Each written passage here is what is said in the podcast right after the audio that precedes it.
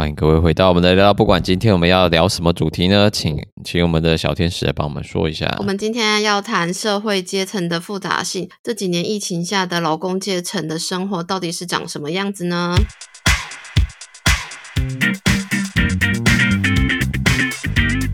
你觉得现在还算疫情吗？现在嗯，应该已经算后疫情时代吧。至少大部分的国家都已经就边境都已经开放啦。哎、欸，但我现在有感觉到，就是后疫情时代这这个词汇啊，已经不流行了、欸。这么说，就是没有人会再把现在再描绘成是疫情，就是或是后疫情了。就是，就是好像在国外的媒体上面，疫情已经不存在了，就是没有什么叫做后疫情，就是。没有疫情了，就是反正它就是已经变成了一个流行病之类的。没有，这就是已经是去年的事情了，就跟今年无关了。哦，好豁达哦。这个文章呢，就是提到呢，博物馆常常会以平面扁平化的方式处理，那忽略生活经历的复杂层次性，倾向透过贫穷或被剥夺的叙述方式来建构展览，那导致往往关注的是最贫穷的少数族群，却不能够代表其他各种层面上的劳工族群。那伦敦博物馆在疫情期间，它快速回应收藏中五百件数位或者是实体，例如日记、口罩，甚至是空荡无人的街道照片等物件。那无可否认，以中产阶级样本为主的不足之处。而以质性研究结果帮助博物馆对劳工阶层代表性的平权对推广。那这个研究是透过伦敦博物馆和伦敦国王学院赞助的，试图透过焦点访谈的方式，记录下疫情期间伦敦的劳工阶层的故事和经历，来补强这样的叙述落差。那我们这边将要看到的是一个历经六个月的研究，然后在去年年底时候发布的一个合作研究案子。那刚刚讲到说，那个中产样本、中产阶级样本的是这些快速收藏，其实来自中产阶级样本的部分是来自于二零二零研究，是 Anderson 跟 De Meyer 他们的研究会有显示出这样的差别。那另外还要提供的部分，就是我们刚刚讲到说劳工阶层的部分。其实，在二零一九年的英国国家统计局针对政府指南的解释来说的话，从事 essential worker，就是在疫情期间讲的关键工作的人，他的占了从劳动的劳动比是占百分之三十三。那这是二零二一年发布的统计资料。那什么叫做 essential worker，就是关键工作呢？那其实关键工作就是知道我们之前疫情期间大家都待在家里面的时候，但有些人还是要去上班，有些人还是要开捷运。那开捷运这些司机，或者在医院上班的这些护士、医生，或是清洁人员，他是社会运作不可或缺的一个齿轮或一个重要的人物。那么那时候在英国就把这些人称作 essential worker。那他们就是虽然疫情再怎么研究，但就是会需要上班的人。那里面包括大部分都是低技能、低收入，或是传统被被社会不被重视的工人阶层。然后像是你从医院面，因为医院里面不只是可能只有医生跟护士嘛，当然是清洁人员或是一些做劳动工作人，还是需要在这其中来。像博物馆里面也是有清洁人员来让博物馆保持啊干净，每种都是一些很分析的文书行政工作而已。那这些人就等于算是这篇研究想要关注的对象之中。那大家想说，哎，那这样还有什么其他吗？当然，像是餐厅的服务生，或是呃酒吧的酒保，这些人其实也也是就是你们在我们在每天在社会生活之中都会遇到的人。那么就是就是生活体验这个概念，其实，在当代博物馆之中是常常被关注的。焦点像是这次的研究，就是在主要讲到中，呃，疫情期间的劳工阶层他们的对于在这段期间的社会体验。诶，那这样子讲到阶层，你会怎么去定义它？嗯，那这个研究的其实他一开始他有把这个相关定义都写在他的这个研究报告里面。你的工作就是一个定义你阶层的指标之一，那你的薪水也是定义在你的阶层的定义指标，还有什么？嗯，工作的你的技能程度也可能是定义在阶层，所以它是嗯阶层是一个蛮多变相的指标，那是透过所以它不是一个很好轻易就可以界定的一个东西。那这边的话，就会把呃用薪水跟工作来作为主主要的分工指标。那里面有提到一个资料，就是也是在二零二二年的资料，是说伦敦有百分之十七的工作是低薪工作。那特别是在餐饮业跟观光业，就住宿观光业上面，十个人有七个人是拿低薪的。所以，如果你有想到就是在伦敦做打工度假 （working holiday），就是这类型的这类型的产业，可能就是最有可能会是低薪工作的部分。那其中在疫情期间，其实也加深这样的那个阶级的不平等状态。那其实，在还蛮多情况的话，都会有出现相关的文件会出现。它里面有提到一个蛮有趣的例子，有就是在维多利亚时代的那时候出了一张地图。那那张地图的时候，他们就把那贫困的地方还有做做色彩分类，然后这个东西是收藏在伦敦博物馆之中。然后那时候就会看到，在维多利亚时代的时候，哪些地方的伦敦。是穷人住的地方，他就是做 color coding，把它这样记录下来。哇，这么早就有研究了？对啊，那个时候就会有这个文物，就是来显示出当时的伦敦整个呃人口分布，哪些会是穷人区，哪些是富人区，然后去看这一张地图。是这张地图是 Charles Booth 他的他做出来的地图。那这些地其实是在伦敦地区，在英国的大城市的不平等、社会不平等状况是一直持续在发生之中，不是说进到了工进到了二十世纪才出来，只是在工业革命之之后就已经越渐显著出现。那我们这边要再回到说，如果要把劳工阶层或是劳呃劳动阶层的的的结构分布。放进来博物馆的这个概念之后来看的话，会看出怎样的特性，或者看出怎样的不社会不平等。其实，在博物馆的这个小型社会之中，也彰显了出来。你可以帮我们介绍一下。英国博物馆常常忽略或掩盖阶层的差距。嗯，利物浦国家博物馆前馆长 David Fleming 在二零二二年承认。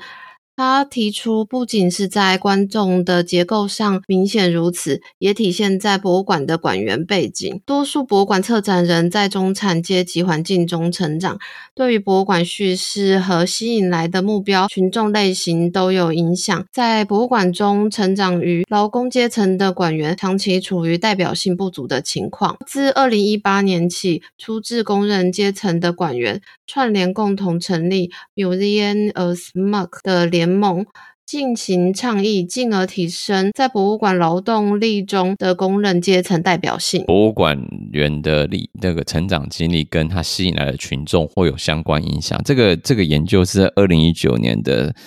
的 Sandel 的研究会有出现，来证明这样的正向相关性。就是如果你是在中产阶级长大的，那你可能做出来的作品或者做出来的测出来的展览，那也只是会吸引到中产阶层。那所以你就会忽略掉你本身原本是想要吸引的劳工阶层的群众，但也不是说中产阶级官员就不该做这件事，应该就是要多听其他人的意见，多采纳别人的想法，或是有其他不同来自不同阶层的同事们，其实都会帮助整个策展的广度跟目标群众的接接受程度。嗯，没错。我现在有一点不知道台湾的中低收入户标准是月薪多少钱。是是衡量标准。那假如说，我现在随便说，假如说两万三，月入两万三，有可能一个人有有些人一个月只赚六千块啊。对啊，就是他没办法上正常的班，然后可能只能打零工，他可能一个月赚六。那做一个月靠六千块生活的人，他们的样貌是生活的样貌是是相差非常非常巨大的。对，你看生活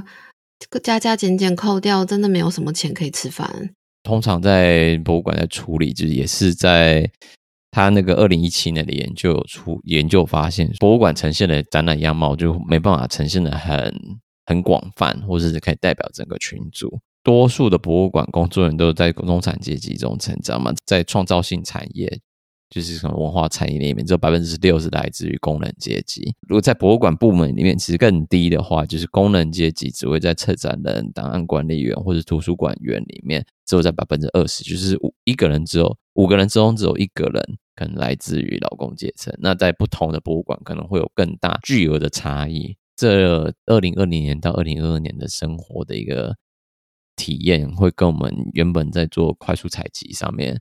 快速收藏的部分有什么差异？他们可以补强我们漏掉的一些社会样貌吗？那这个，所以这个研究主主要就是透过三项的研究方法来做，它包括文文件探讨，或是口述历史探访，或是半结构式的访谈，再加上焦点小组，或是跟呃访谈专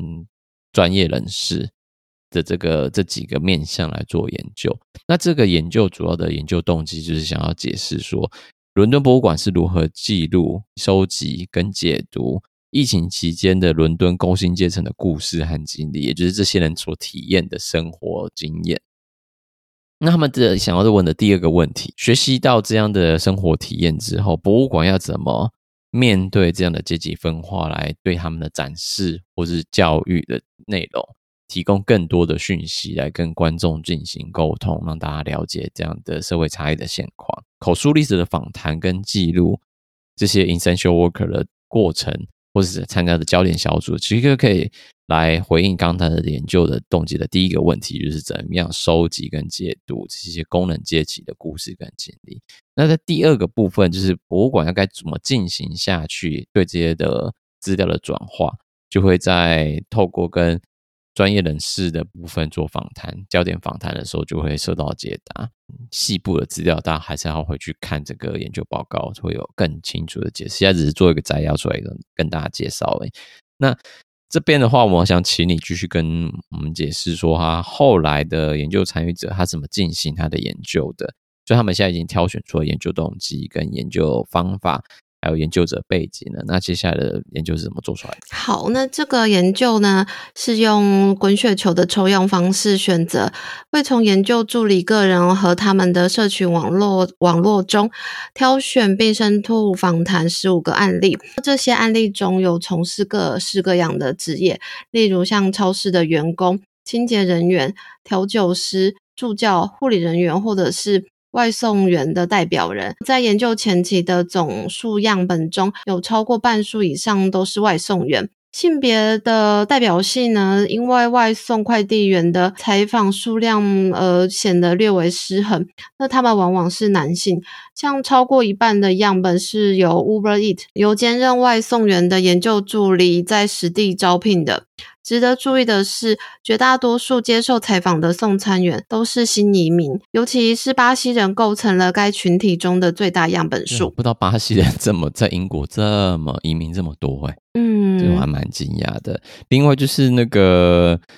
就是男性是外送员为主体。我那时候看完这个研究报告，我才想到想了一下，台湾的外送员是不是也都大部分都是男性？我好像也是。对耶，很少女的在送外送，哎、嗯，很少看到街上骑摩托车的时候，有时候真的是大部分都是男生。英国的状况好像跟台湾状况一样，所以说因为这个研究其实对台湾的案例来说也是蛮具有代表性。那时候看了觉得哇，这好像是一个蛮值得参考的一个资料，但是细节他们怎么做采访，就是接下来就是。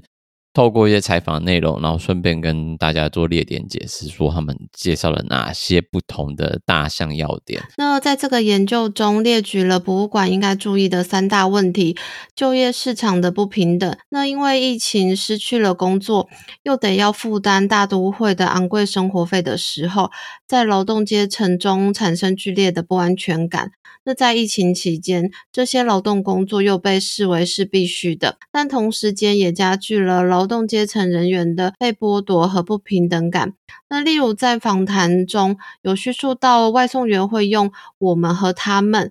也就是在家工作的中产阶级称为“他们”，传达出一种地位对立的词汇，以及对于失去至亲、社会孤立。焦虑和压力的共同经历，还有希望回归某种社会期待正常的心愿。二一年的两份报告之中，就有出来说，工人阶级是最有可能死于 COVID nineteen 的一个一个最可能的族群。那这些高死亡率其实都是跟跟他们面临到更大的健康风险有关，因为毕竟他们就是在大家都很害怕说还是要出去工作，那他们暴露在更更高的风险之中。但我们这边就要请举一个就身为清洁工的玛丽她的案例来跟大家分享。我在封锁期间失去了我的父亲，他之前有过两次中风，后来发现他得了肺炎，但不幸的是情况急转直下。当医院认知到这是我爸爸生命最后的几个小时前，他们允许我妈妈、我和我弟弟都去医院，让我们和他说再见。欧洲最惨的时候就是有新闻，就是护士拿着 iPad。刚开始很严重的期间，其实蛮多新闻都也是有在讲提到的这种事情。但有些人真的是在最严重的时候，就就是没有，就失去了。对啊，就是可能连真真正的见到最后一面，好像都没有。再来第二个，其实他最大家都有体验到，就是社会孤立的情。其实在那期间体验的比中产阶级还要更大的社会孤立的感觉。那再下来的话，其实要提到第三个，就是。就业市场的不平等，就业市场的不平等是有证据表明，与 COVID-19 相关的健康风险在整个就业市场上分布不均。人们还有注意到，由于经济剥夺，从事低收入工作的人不太可能辞职，即使这些工作会带来更高的健康风险。但是这个不平等其实是带出下面其他各种的背景因素，也就是会造成很多人的焦虑感，因为变成说。这份可能让你会造成你的呃健康风险，但你可能你的家人也是在做同样的底薪工作，但就会如果你在暴露这样高风险之下，也可能会造成整个家庭就到最后都没有健康，都没有资金收入。米格尔目前从事保安工作，但疫情期间突然我没有了工作，虽然我有一些积蓄，可是伦敦的物价真的很贵，我也很担心会发生什么事情。再来的话，其实会有一个那个超市工作人员，在疫情期间，其实也就是被被被裁员。那那时候他就是有试图要申请失业补助金，但是在那个段期间，大家都在申请失业补助金的时候，就会造成很多的困难，因为大家可能忙线都都没办法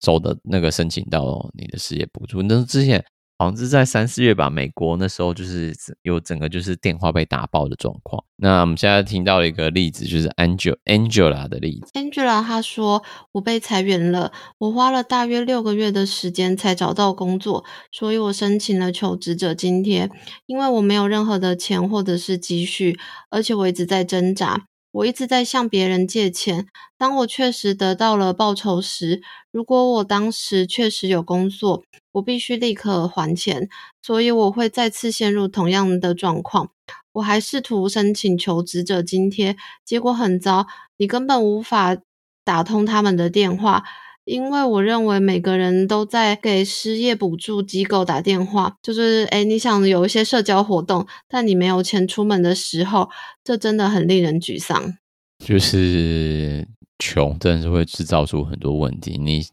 就是你没工作，但你只能待在家里面，因为也没钱出去，出去就是要花钱。第一个，你走出家门之后，就发现是要花钱坐公车。对，就看到说，诶，好像户头真的没什么钱。那他就走回家里面了，就不敢出门，然后就把自己封闭起来。嗯，然后就开始酗酒啊之类的，等等等等的社会状况又会这样出来了。我觉得这是一个恶性循环。那么他有提到一个蛮我可以体会的，就是你就没有存款的时候，你就会跟他借钱嘛。当你有钱的时候，你必就必须要马上还债。那你又变得没钱，然后之后变成说又要再跟他借钱，就是一个恶性循环，就一直就是永远进来的都麻烦是出去。哦，对啊，当时候很多餐厅都会被迫停业嘛，或是他没办法就是有人内用，所以就变得要外送。那在台湾情况也是一样，就是当时候就是很多餐厅就会改为就是跟外送平台做合作，然后做外送。嗯，那这是这样的零工经济情况之下，很多人就会想说转向说，好，既然餐厅服务生的工作没办法做，然后就去就去跑外送吧。那你们梦讲是 Carlos 的他的案子吧？我从以前的工作中被解雇了，但我别无选择，只能套上脚踏车送 Uber Eats，因为这是下一个最简单的选择。而且我处于绝望的境地。他们这个十五个深度访谈案例之中，他们会发现到我们下一个重点就是特权结构。在外送员他们在描述他们的工作内容的时候，其实会常会把自己认为是在工社会工作的等级之中较低的位置，会强调是说，这是他们是在没有选择状况，所以才选才选择去做外送员的。那他们会希，当然人生就是大家都会想要希望拿到一些受人尊重跟更高薪的工作，所以总是会有一种对工作的挫败感，只是这是不是他们选择，他们是被迫选择做外送的。那这份工作做外送其实不需要什么社会经验，只要会骑车 就可以了。对啊，你只要有车，然后路又熟，有手机看得到，对啊，看导航，对、嗯，就可以做，就可以了。所以他们就常会把这个描述是。这份工作是低于他们的工作技能、能力，或是他们工作潜力的的工一份职业。那这些挫败感都会在他这些以下的访谈中会凸显出来。你帮我们介绍下面两个访谈的。第一个访谈的是阿西夫，那他说到：“我们别无选择，只能工作。我们没有在家工作的特权，也没有休假之类的特权。”那第二个是保罗，那他也也说到，作为一个外送员，你会被视为较低的个体。或者是来自较低的社会的人，那他们会像对待动物一样对待我们。你是在帮他们一个忙，但他们并不觉得你是在处于这个情况上。保罗这边要特别提出来，因为他提到很多这两个字，就是我们跟他们，也就是我们一开始在结论上讲的那个讲的，就是阶级对立的状况，就是他们也就是讲到说那些订外送的人在家里面上班的白领阶级。就是可以在家里面，就是远端上班，然后就是也不用出门，然后请人家来送。那我们就是讲这些外送，也在外面吹风淋雨。那研究里面就有特别指出，就是特权跟斗争等词汇，就是已经真实的体现在他们这样的描述自己工作的情境之中了。嗯，虽然后来之中有蛮多人是讲，就是讲到说这些外送员的重要性啊，或者这些 essential worker 的重要性，但不可不可。不可否认，是在他们的亲身的经历之中，会当时会被感觉到自己是被误解的，或是被虐待的。因为虽然他们的工作被当成是 essential，就是非常重要的，但是为什么他们需要服务的对象会把不帮他当一回事情，会把他被被当成二等公民这样子的的状况？另外，他们就觉得说，未来如果有希望的话，当然我也不想要继续做外送，有更好的工作可以坐在办公室，为什么不想做？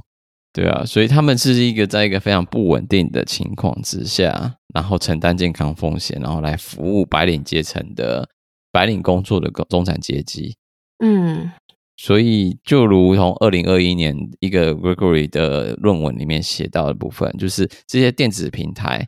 他们提供的劳动，自然会带给这些工作者一系列的风险，不管是身体上的风险、身体伤害，或是财务，或是认知上的风险。就是像是之前闹得很凶，不是 Uber Uber E 的那个员工，如果车祸的时候，他们也不会没有保险，对，没有保险的状况啊。但他们会在没有健健康的安安全法规或健康的保障之中，还是被认为是 essential worker，就是很不合理的状况，所以那时候才会一些立法改善。那么这边在要帮这边做一个结论，是可以找两个，就是刚刚的 Carlos 跟米格尔的两个例子来跟大家介绍。哦，克罗斯又说啊，有些人会非常怕你，他们会问你，你碰过这，你碰过那个吗？当然，我碰了袋子，因为我不得不提你的袋子。嗯，然后另外一个米格尔呢，则是说到，我爸爸是优步的司机，一开始没有工作，那没有人订购车、汽车等等，所以他在家里面。你慢慢的可以看到我父亲沮丧的情绪，这显然也会影响到我妈妈，所以一开始有很多的争论。你又在疫情期间订东西，然后很担心他们碰过，是最紧张的时候。你知道，哎、欸，你是碰过那样会全全部买回来的东西都消毒过？哎、欸，我真的我是看过我买回来的东西，然后就是家人会喷酒精喷一圈，用手套去拿里面的东西。嗯，对啊，对啊，因为那时候大家真的就会非常特别特别的小心。对，那时候就会很情绪紧张，所以他那时候就觉得说，哎，至少大家都会紧张没错，但我已经暴露在健康风险中服务你了，然后你还把我当病毒一样的对待。之前不是有讲说那外送员他们被迫躲在公园的角落吃东西吗？哦，对啊，那个新闻，嗯、对啊，那个也是同样的状况。那我们最后一个要介介绍，就是研究的访谈之中，在列出来最后一个就是情绪劳动。那这个情绪劳动，其实我觉得是蛮好，蛮好说明当时候，尤其是说服务人员的服务业的心情。那在采访三个在酒吧工作工的工作人员，都有出来，就是说在酒吧工作或者在任何服务业的工作里面，他们都是莫名其妙被加了一个新的工作，是门口警卫的工作，来确保说哦，你有扫健康条码，你有扫那个台湾的叫什么东西啊？那个追踪码吗？嗯，我台湾的不是那个什么门口进去啊，就是什么你到这个地方要扫 QR code 的那个，呃、对，那个我忘记名字了。嗯，那你今天帮我们介绍 Amy 这个调酒师他的经历好了。好，调酒师 Amy 说：“我经常被骂。如果我告诉人们把 T 恤盖在脸上，并不是戴口罩，你需要真的戴口罩，他们会非常生我的气，因为他们没有戴口罩。这种情况经常发生。我认为这可能会让人非常的耗费精力，因为我已经虽然我已经显然习惯难缠的客户，但自从 COVID-19 以来，情况就更糟了。”也就是莫名其妙，你会被要处理一些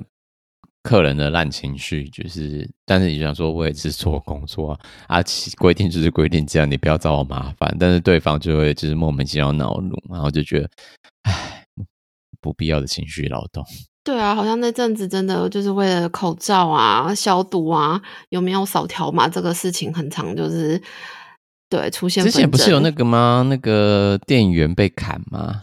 超商店员被砍，哦对啊，就是就是劝要把口罩戴好，就对啊，就被砍。对，就是，嗯、但我觉得真的是没有上新闻的小事情的情绪劳动原因更多。对，第三段的时候就有讲到说未来愿景到底是什么？那我们就是在伦敦博物馆透过这样的研究报告之后，收藏了九部他们的口述历史的永久收藏。那这样的东西该怎么被使用呢？你可以继续帮我们介绍下去吗？在强调多样性和社会包容的博物馆中，要如何利用藏品、机构历史和地点，与现有的观众或开发中的潜在观众对话中，开展不同社会阶级身份的对话，变得极为重要。在强调多样性和社会包容性的博物馆中，更应该谨慎地检视这些叙述中隐藏的歧视、种族主义或排他性的情况，并且有必要将人们的生活体验置于策展过程的核心。这不仅适用于博物馆叙事中应该如何处理工人阶级的生活，也适用于研究人员自身的立场。研究团队应该包括来自工人阶级背景或具有低薪工作经验的个人，他们能够与受访者的生活经历密切相关。你最觉得最认同的部分，就是研究团队要有工具有低薪工作经验的个人。你说 研究团队大部分都低薪吗？不是啊，就是要还是他他可能以以前做过类似低薪工作的经验，嗯、所以他可以去理解，就是他要怎么去真的去呈现，就是工人阶级，可能就是像你刚刚说的，就是每个月领六千跟每个月领一万，他们其实还是有不同的生活的经验或或是用不同的生活的方式啊，嗯、就不会只是工作人员自己的想对低薪工作的想象。对啊，或者是就不会出现那种“何不食肉糜”的的的那种事情发生啊。嗯，我以为你要有点想引出来，就是你就是说，哦，就是研究人员很低薪啊，大家都是低薪的 造薪阶层。哎、欸，如果就是回到整个大社会的状况下，应该也不算是高薪阶层啊。对啊，但是也不算低薪吧，因为毕竟也是做办公室的白领阶级。对啊，其实我觉得真的到这个都已经进到博物馆里面工作，我觉得真的比较少说你真的到已经到社会底层的状况。对，那我们接下来继续来看的部分，快速急转直下来跟大家介绍说，其实，在博物馆要对于这些劳工阶层的描述，除了在策展体验中。有一些非常多元的族群参与到团队之中，最重要的是什么呢？你们继续帮我们讲。好，最重要也就是最核心的方法是落在博物馆征才的改变上。那需要具有更多样性的工作团队，从策展、口译、展场服务到管理阶层，甚至是董事会成员，在一个不稳定和低薪的博物馆产业中，对弱势的劳工阶层出身的潜在求职者上，更显得没有吸引力。这个也在博物馆协会的最新薪资研究中被证实。那这个研究可以看 Hill 在二零二二年的研究，因为想要补充一下，这些都是有他们后面的文献探讨，对，就大家对细节有兴趣，都可以到原本的报告去找这些文献的那个资料来看。然后，另外在大学或研究所的人才培育机构也扮演关键性的角色，尤其是博物馆或者是艺术，主要都是吸引中产阶级并享有特权学生的相关科系。那尤其在英国，仍然普遍是以特权白人为主的组成。如何改变招生或者是教育来改进，也是未来博物馆平权重点的焦点，并与博物馆更密切的合作。你就是刚开始研究所的研文件审核，或者是动机性之类的，都会感觉得出来吧？或看着之前大学读哪间啊？其实那些真的都是要念，或者是你还需要花一点钱去做额外的类似才艺的培养嘛之类的。就如果假设你是劳工阶级，应该比较难达到这个要求。嗯，就是可能他们要申请的时候，他就会受到一些限制，除非你是真的很想要，你就是积极去努力，